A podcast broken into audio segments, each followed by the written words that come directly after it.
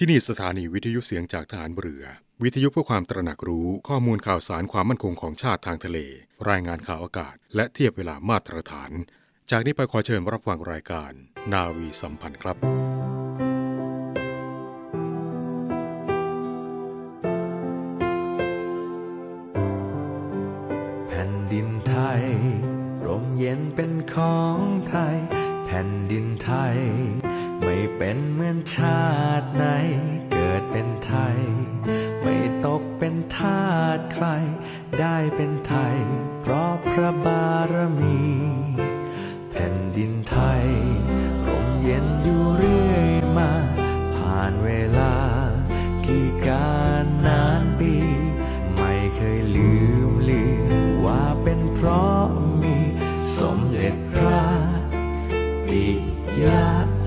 มห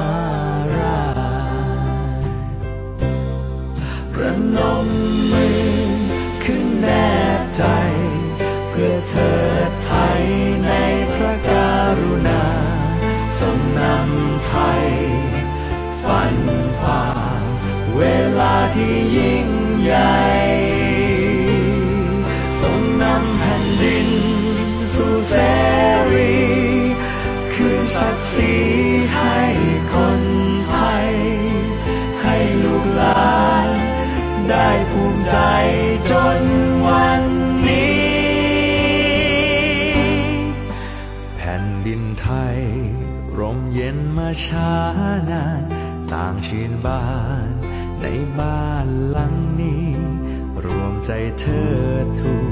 ด้วยความพา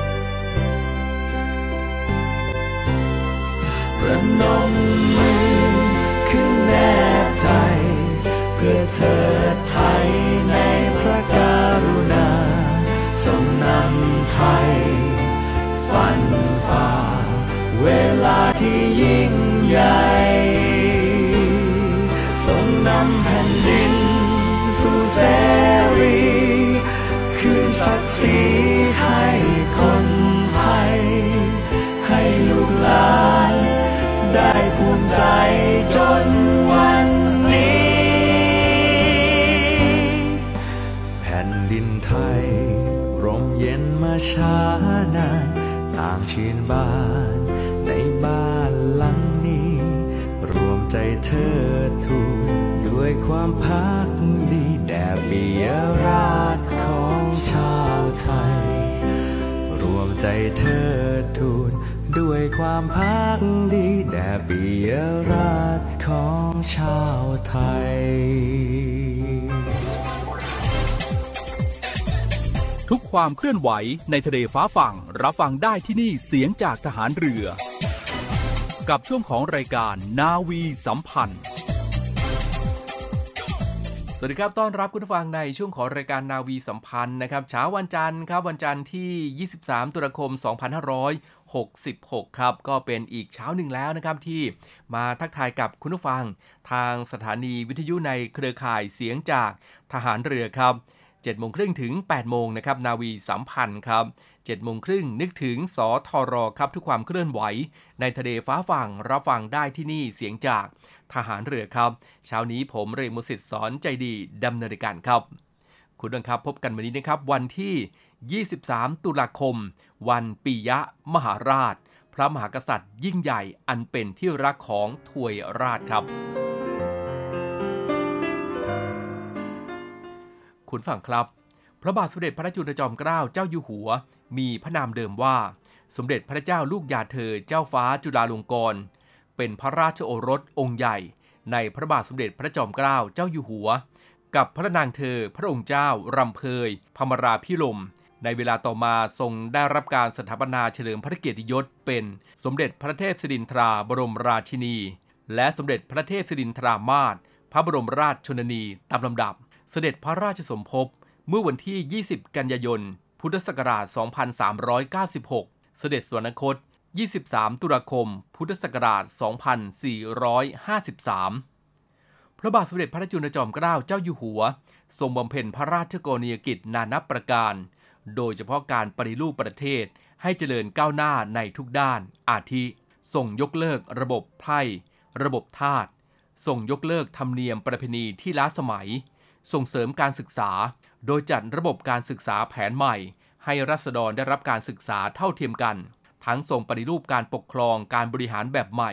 แบ่งงานต่างๆ ออกเป็นกระทรวง จัดการปกครองหัวเมือง ให้มีประสิทธิภาพทรงปฏิรูปเศรษฐกิจ ส่งเสริมการเกษตร การอนามัย การสาธารณูปโภค มีการสร้างถนน ทางรถไฟ การใช้โทรเลข โทรศัพท์ ไฟฟ้า ประปา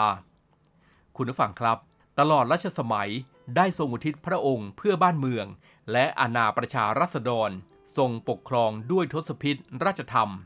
พระราชกรณียกิจ และพระมหากรุณาธิคุณที่ทรงมีแก่ประเทศ และประชาชนชาวไทยทำให้ทรงเป็นที่รัก เคารพและเทิดทูนยิ่ง ในวโรกาสที่ทรงครองราชครบ 40 พรรษา เมื่อปีพุทธศักราช 2451 ประชาชนจึงร่วมกันสร้างพระบรมราชานุสาวรีย์ถวายในขณะที่ยังทรงพระชนชีพอยู่ และถวายพระราชสมัญญานามว่า พระปิยะมหาราช หรือพระมหากษัตริย์ ยิ่งใหญ่ อันเป็นที่รักของถวยราช เมื่อเสด็จสวรรคตไปแล้ว ประชาชนยังคงน้อมรำลึกถึงพระมหากรุณาธิคุณของพระองค์ โดยในวันที่ 23 ตุลาคมของทุกปี รัฐบาลและประชาชนได้พร้อมใจกันให้เป็น วันปิยะมหาราช เพื่อน้อมรำลึกถึงพระองค์ท่าน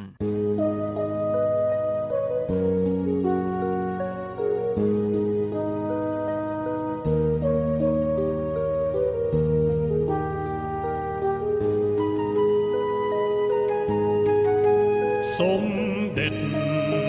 พระปิยม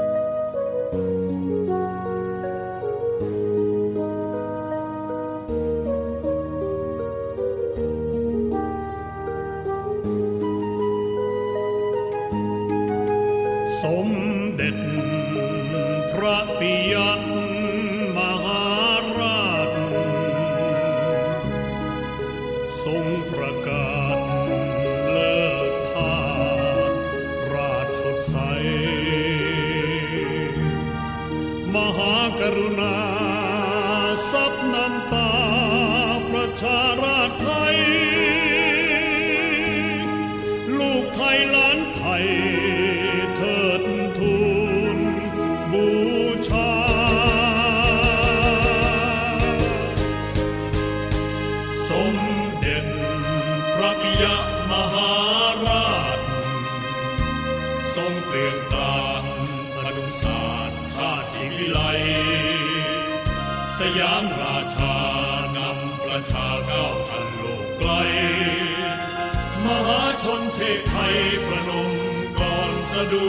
ดี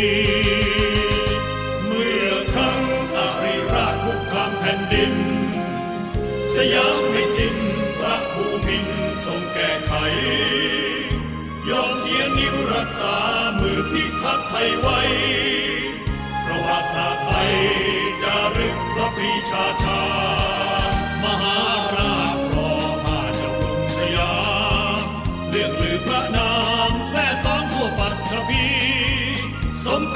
ชัยสริตราชวงศ์จักรี พระบารมีคุ้มกล้าวชนเผ่าไทย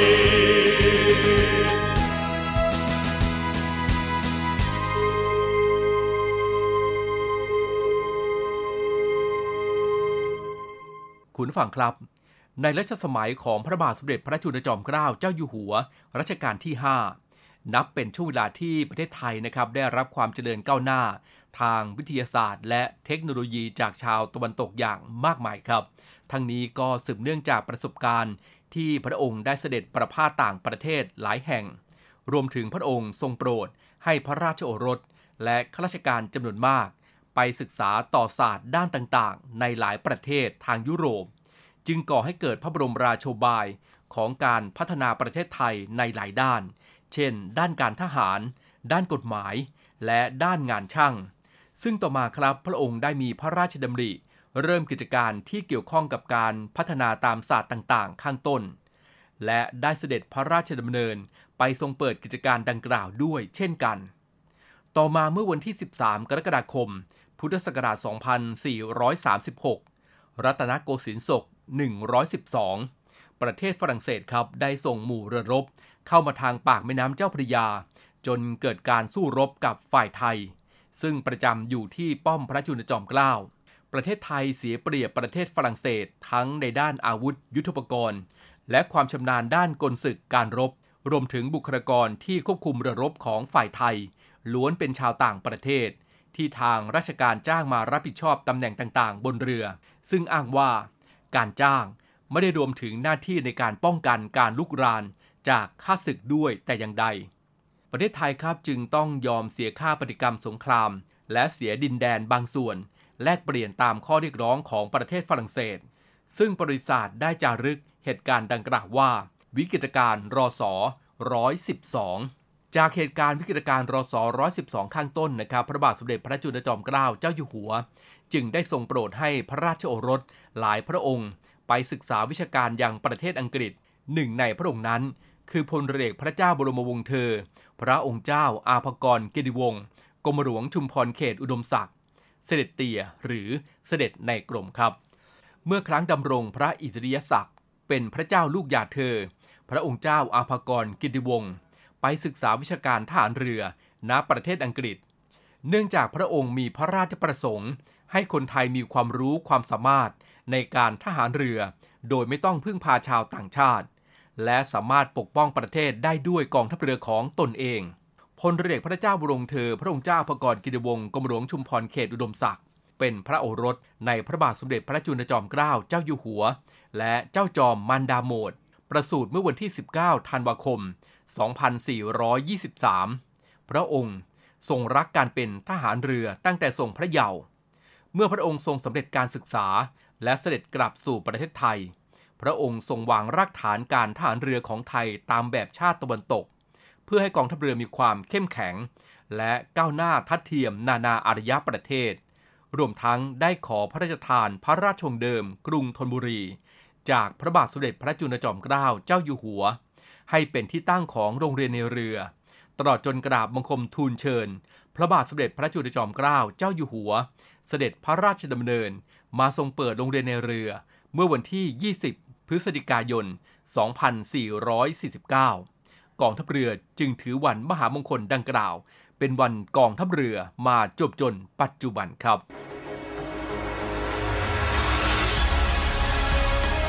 ศูนย์อำนวยการรักษาผลประโยชน์ของชาติทางทะเลหรือสอนชน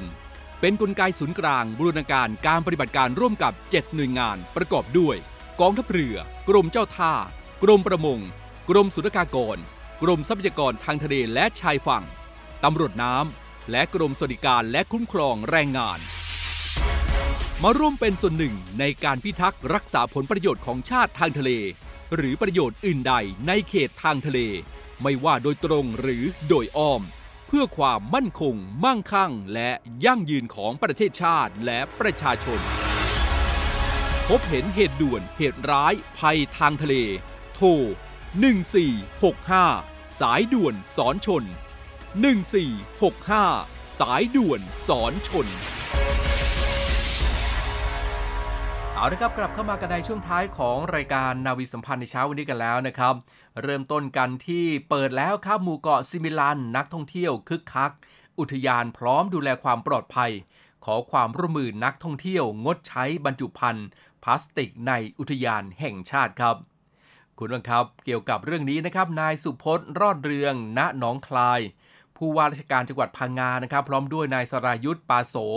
หัวหน้าอุทยานแห่งชาติหมู่เกาะซิมิลัน และคณะเจ้าหน้าที่หน่วยงานที่เกี่ยวข้องดูความพร้อม ของผู้ประกอบการเรือนำเที่ยวนะครับ ตรวจสอบสภาพเรือก่อนออกเดินทางและกำชับ ให้เรือนำเที่ยวทุกลำต้องมีเสื้อชูชีพประจำเรือ และเพียงพอกับจำนวนนักท่องเที่ยว เพื่อความปลอดภัยและก็สร้างความอบอุ่นให้กับนักท่องเที่ยวนะครับ พร้อมตรวจใบนายท้ายเรือและก็ใบอนุญาตเดินเรือครับเพื่อสร้างความมั่นใจแก่นักท่องเที่ยวณท่าเรือว้าวอันดามันทับระมุอำเภอท้ายเหมืองจังหวัดพังงาครับ ซึ่งที่ผ่านมานะครับในช่วงของฤดูฝน ก็จะมีมรสุมคลื่นลมแรงนะครับ ทางอุทยานก็ได้ประกาศปิดเกาะ เพื่อเป็นการพักฟื้นตัวของธรรมชาติ ซึ่งการเปิดเกาะเพื่อรับนักท่องเที่ยวเข้าชมความสวยงามของหมู่เกาะซิมิลัน และหมู่เกาะสุรินนะครับในช่วงระหว่างวันที่ 15 ตุลาคม 2566 นะครับถึง 15 พฤษภาคม 2567 การเปิดเกาะ ครั้งนี้ก็พบว่าอากาศแจ่มใสนะครับคลื่นลมสงบเป็นปกติครับ แล้วก็เข้าฤดูการท่องเที่ยวทางทะเลหรือว่าไฮซีซั่นนะครับ ทางอุทยานนะครับได้เปิดเกาะให้นักท่องเที่ยว เข้าเยี่ยมชมธรรมชาติอันสวยงามนะครับ ขณะนี้อุทยานแห่งชาติหมู่เกาะซิมิลันก็มีการดำเนินการปรับปรุงซ่อมแซม สุขภัณฑ์ สิ่งอำนวยความสะดวกใหม่ทั้งหมด ตั้งแต่ร้านอาหารที่พักเต็นท์ห้องน้ำสุขา ทุ่นจอดเรือตามจุดต่างๆ พร้อมเจ้าหน้าที่คอยอำนวยความสะดวก และก็ดูแลรักษาความปลอดภัย เต็มที่นะครับเพื่อการท่องเที่ยวอย่างยั่งยืน และเป็นการสงวนอนุรักษ์ คุ้มครองดูแลรักษาทรัพยากรธรรมชาติครับป้องกัน ไม่ให้เกิดความเสียหายต่อปะการัง ระบบนิเวศนะครับแล้วก็เป็นการควบคุมลดปริมาณขยะในอุทยานแห่งชาติ ขอความร่วมมือนักท่องเที่ยวด้วยนะครับงดใช้บรรจุภัณฑ์พลาสติกที่ใช้ครั้งเดียวทิ้ง และก็กล่องโฟม ในอุทยานแห่งชาติด้วยนะครับกองทัพเรือจัดตั้งกองทุนน้ำใจไทย เพื่อผู้เสียสละในจังหวัดชายแดนภาคใต้ และพื้นที่รับผิดชอบกองทัพเรือ เพื่อนำไปมอบให้กำลังพลกองทัพเรือ และครอบครัวที่เสียชีวิต หรือบาดเจ็บทุกพลภาพ จากการปฏิบัติหน้าที่ ร่วมบริจาคเงินสมทบทุนช่วยเหลือได้ที่ ธนาคารทหารไทย สาขากองบัญชาการกองทัพเรือ หมายเลขบัญชี 115 ขีด2ขีด17087ขีด2ชื่อบัญชี กองทุนน้ำใจไทยเพื่อผู้เสียสละในจังหวัดชายแดนภาคใต้ และพื้นที่รับผิดชอบกองทัพเรือ กรุณาส่งหลักฐานการโอนเงินมาที่กรมการเงินทหารเรือ หมายเลขโทรศัพท์ 0 2475 5557 หรือ 02475 4584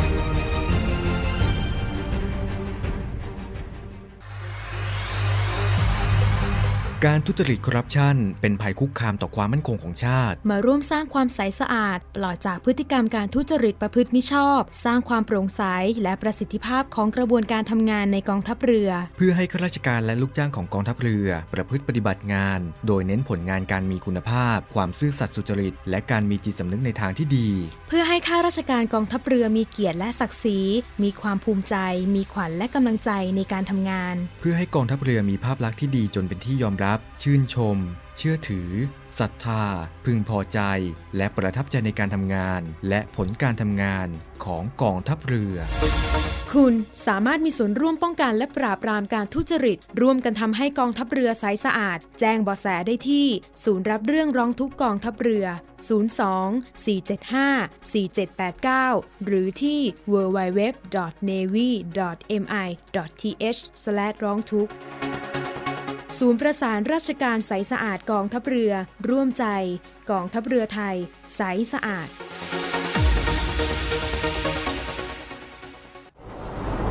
สวัสดีค่ะ กรมข่าวทหารเรือขอเสนอการสรุปข่าวประจำสัปดาห์ที่สำคัญ ดังนี้ สถานการณ์ความขัดแย้งระหว่างอิสราเอลปาเลสไตน์ ในห่วง 15 ตุลาคม ถึงช่วงเช้าของวันที่ 16 ตุลาคม 2566 กองทัพอิสราเอลสามารถโจมตีโครงสร้างพื้นฐานทางทหารของกลุ่มเฮสบอลเลาะในเลบานอน โดยการยิงอาวุธปล่อยนำวิถี ต่อต้านรถถัง และการโจมตีทางอากาศ นอกจากนี้กองทัพอิสราเอลได้ยิงจรวดจากเมืองนาฮาริยา และเมืองใกล้เคียงโจมตีกลุ่มเฮสบอลเลาะ และเมื่อเวลา 0900 กองทัพอิสราเอลขึ้นกำลังเข้าไปในหลายพื้นที่ในเขตเวสต์แบงก์อาทิ เยรูซาเล็มตะวันออก นาบลัส เบธเลเฮม เฮบรอน และค่ายผู้ลี้ภัยชาวปาเลสไตน์อาคาบัตจาเบอร์ ในเมืองเจริโค ส่วนจำนวนผู้เสียชีวิตและได้รับบาดเจ็บนั้น เมื่อ 16 ตุลาคม 2566 มีชาวปาเลสไตน์อย่างน้อย 2,670 คนเสียชีวิตจากการโจมตีทางอากาศของอิสราเอล ส่วนชาวอิสราเอลเสียชีวิตอย่างน้อย 1,400 คน ในจำนวนนี้เป็นทหาร 286 นาย นอกจากนี้มีชาวปาเลสไตน์กว่า 1 ล้านคนในฉนวนกาซาไม่มีที่อยู่อาศัย ด้านกระทรวงการต่างประเทศจีนออกแถลงการล่าสุดเมื่อ 15 ตุลาคม 2566 ต่อสถานการณ์ความขัดแย้งอิสราเอลปาเลสไตน์ โดยจีนประนามการกระทำที่รุนแรงของอิสราเอลว่าเป็นการกระทำที่เกินขอบเขตของการป้องกันตนเอง และเรียกร้องให้รัฐบาลอิสราเอลยุติการโจมตีที่ส่งผลกระทบต่อประชาชนผู้บริสุทธิ์ และจีนยังคงยึดมั่นในการดำเนินการตามแนวทางการแก้ปัญหาแบบสองรัฐ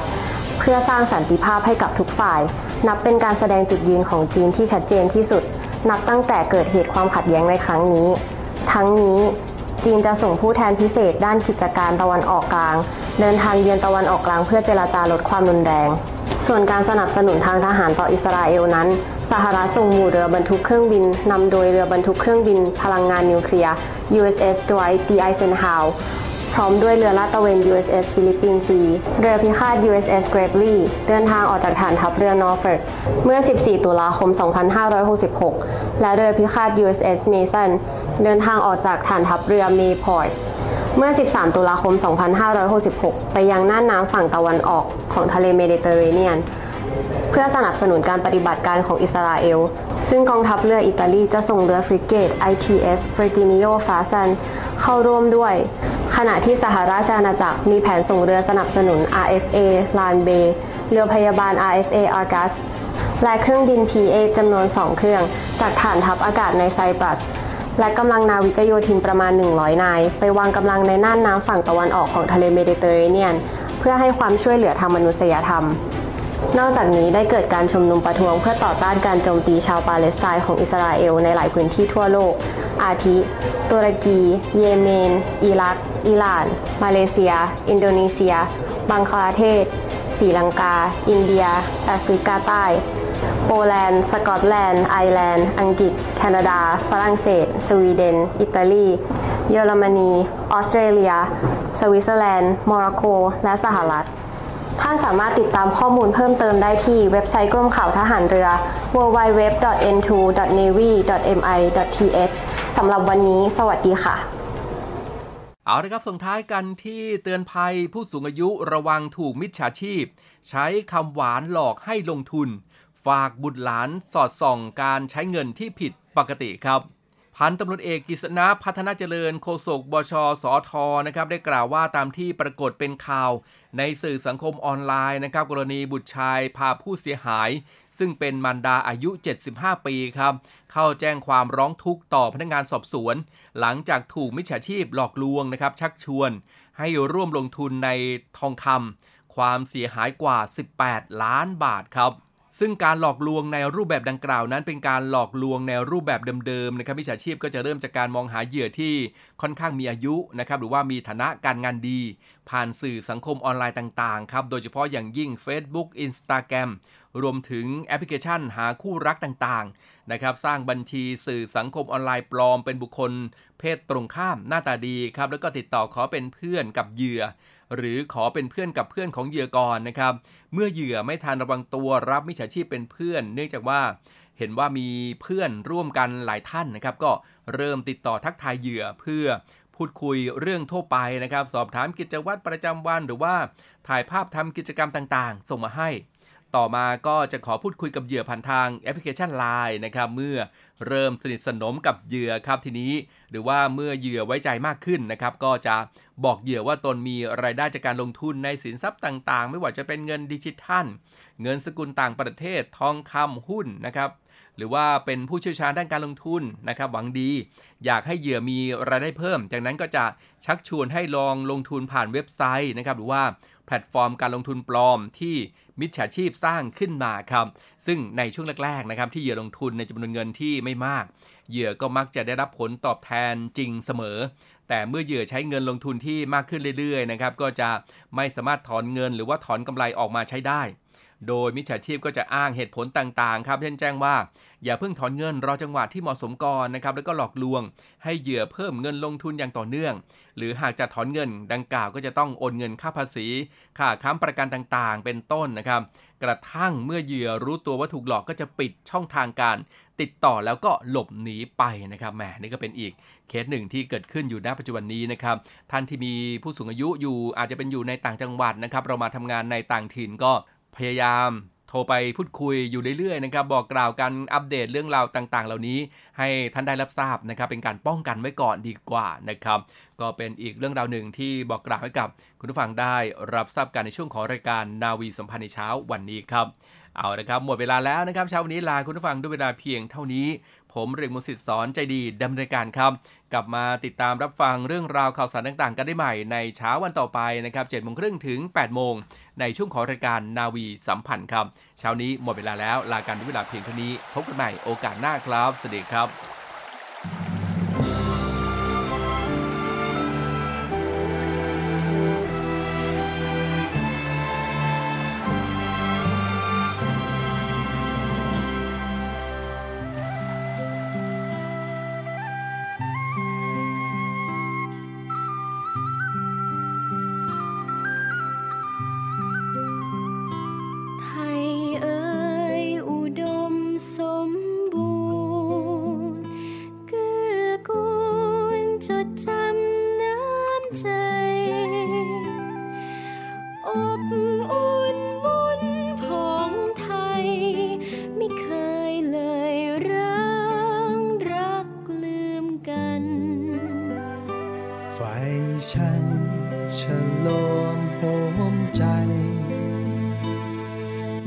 ลายสวรรค์หายพลันอิ่มสุข